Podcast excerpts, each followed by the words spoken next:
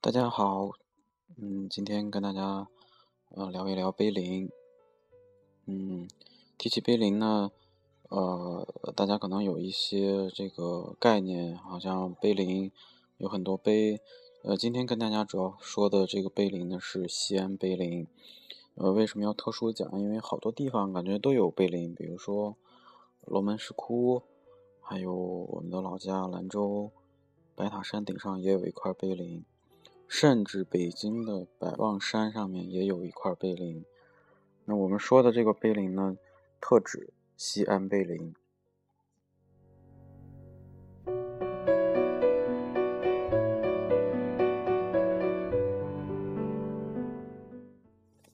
西安碑林呢，是在保存唐代石经的基础上发展起来的。里面呢，不只是以历史悠久，保存碑石之多，规模之大，著称于世。最重要的就是这些碑石文字的珍贵，和它的价值，尤其是书法价值。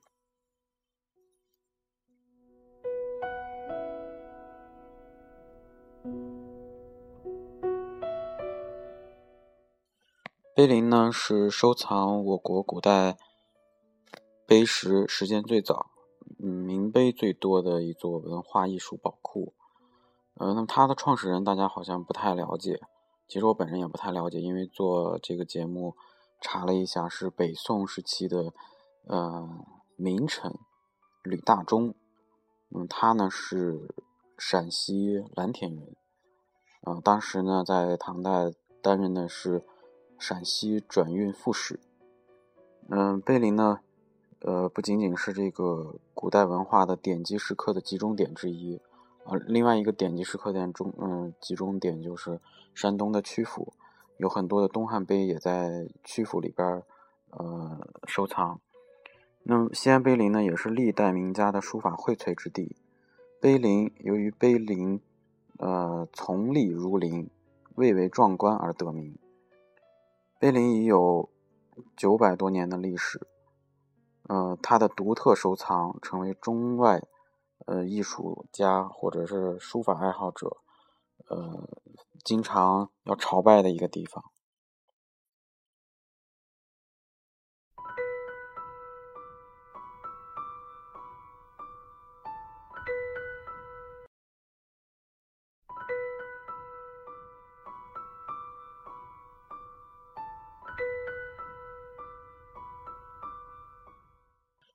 大家去过碑林的朋友会有一个印象，就是碑林那块亭子，写碑林两个字的下面那个亭子立的那块碑，就是唐玄宗的石台孝经。如果了解隶书的朋友应该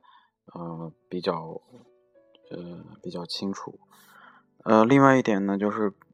西安碑林它始建于什么时期呢？刚才我们说了它的创始人，所以它的始建时期也就是北宋时期，吕大中在那个时候创建的。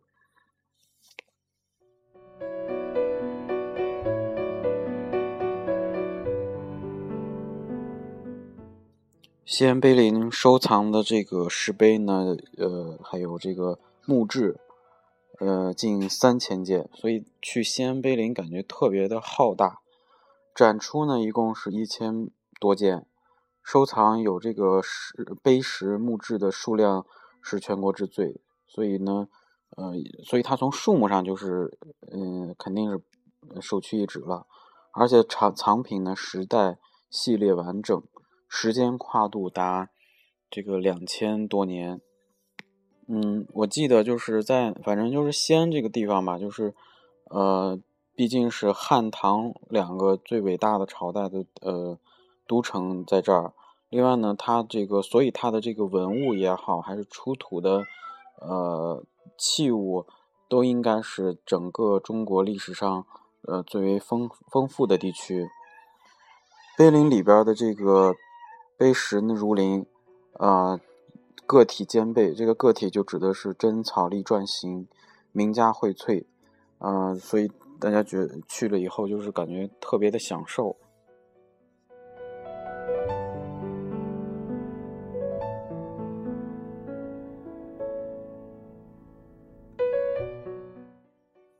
里边的名碑，就是我们学习书法都非常了解的碑有这些，尤其是比如说这个曹全碑，还有我们刚才说的石台孝经，还有这个黄甫诞碑，还有这个我们经常说颜真卿经常提到的窦宝塔碑、颜秦礼碑，还有这个怀素的这个草书千字文，当然这是课本啊，都藏在这个碑林里边。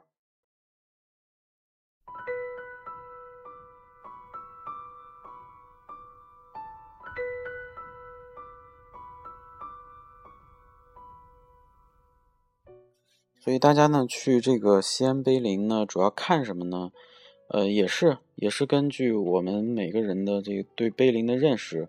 首先它是一个就是石碑博物馆，石碑博物馆就是你能看见每个时期各式各样的那种碑的造型。还有呢就是因为它是在西安嘛，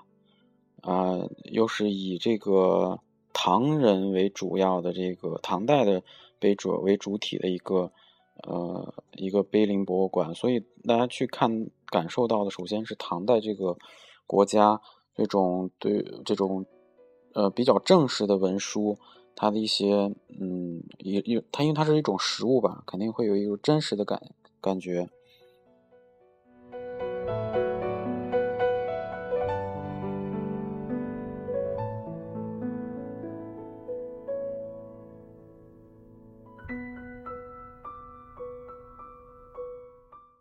最后呢跟大家分享一下就是去西安碑林要注意的一些事宜吧。大家都知道离这个碑林不远的地方有一个地方叫书院门的地方，就是它里边就相当于我们北京的这个琉璃厂或者潘家园，也相当于兰州的这种城隍庙。那么你们去这地方干嘛呢？就是去看一看。看什么？看拓片。拓片呢我不建议买，因为除了碑林外面的这些拓片呢，都不是碑林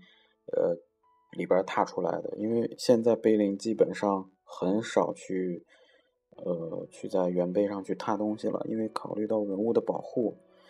原拓片是非常贵的，就是随便的一个拓片可能得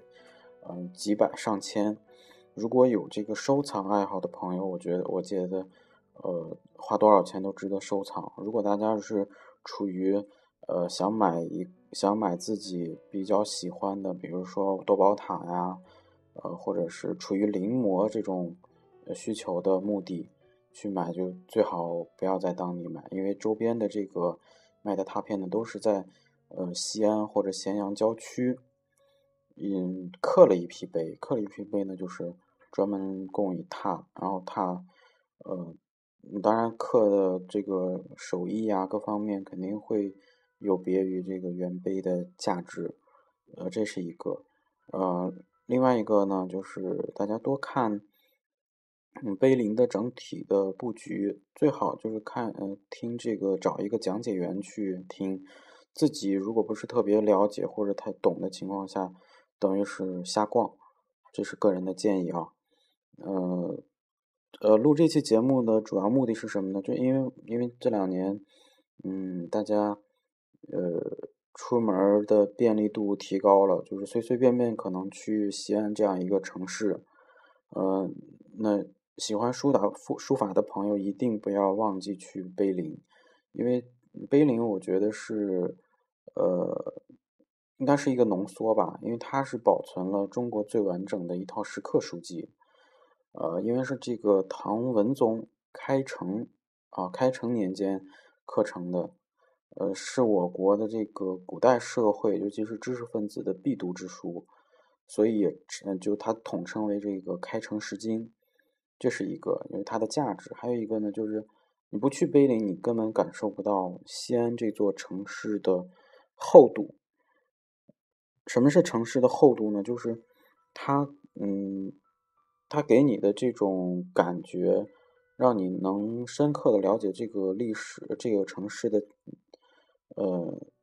历史的一面，所以这是我比较我觉得尽快的跟大家告知这样一个旅游习惯吧，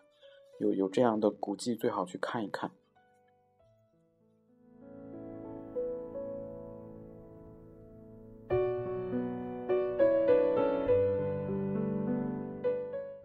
到今天为止呢，已经跟大家分享了5期的这个跟书法沾边的节目。接下来呢，我可能会调整一下自己的思路，就是不会录太长的这种主题，可能会就是把自己一些短暂的想法很尽快的跟大家分享，所以希望大家继续关注。也欢迎大家多提意见，再见。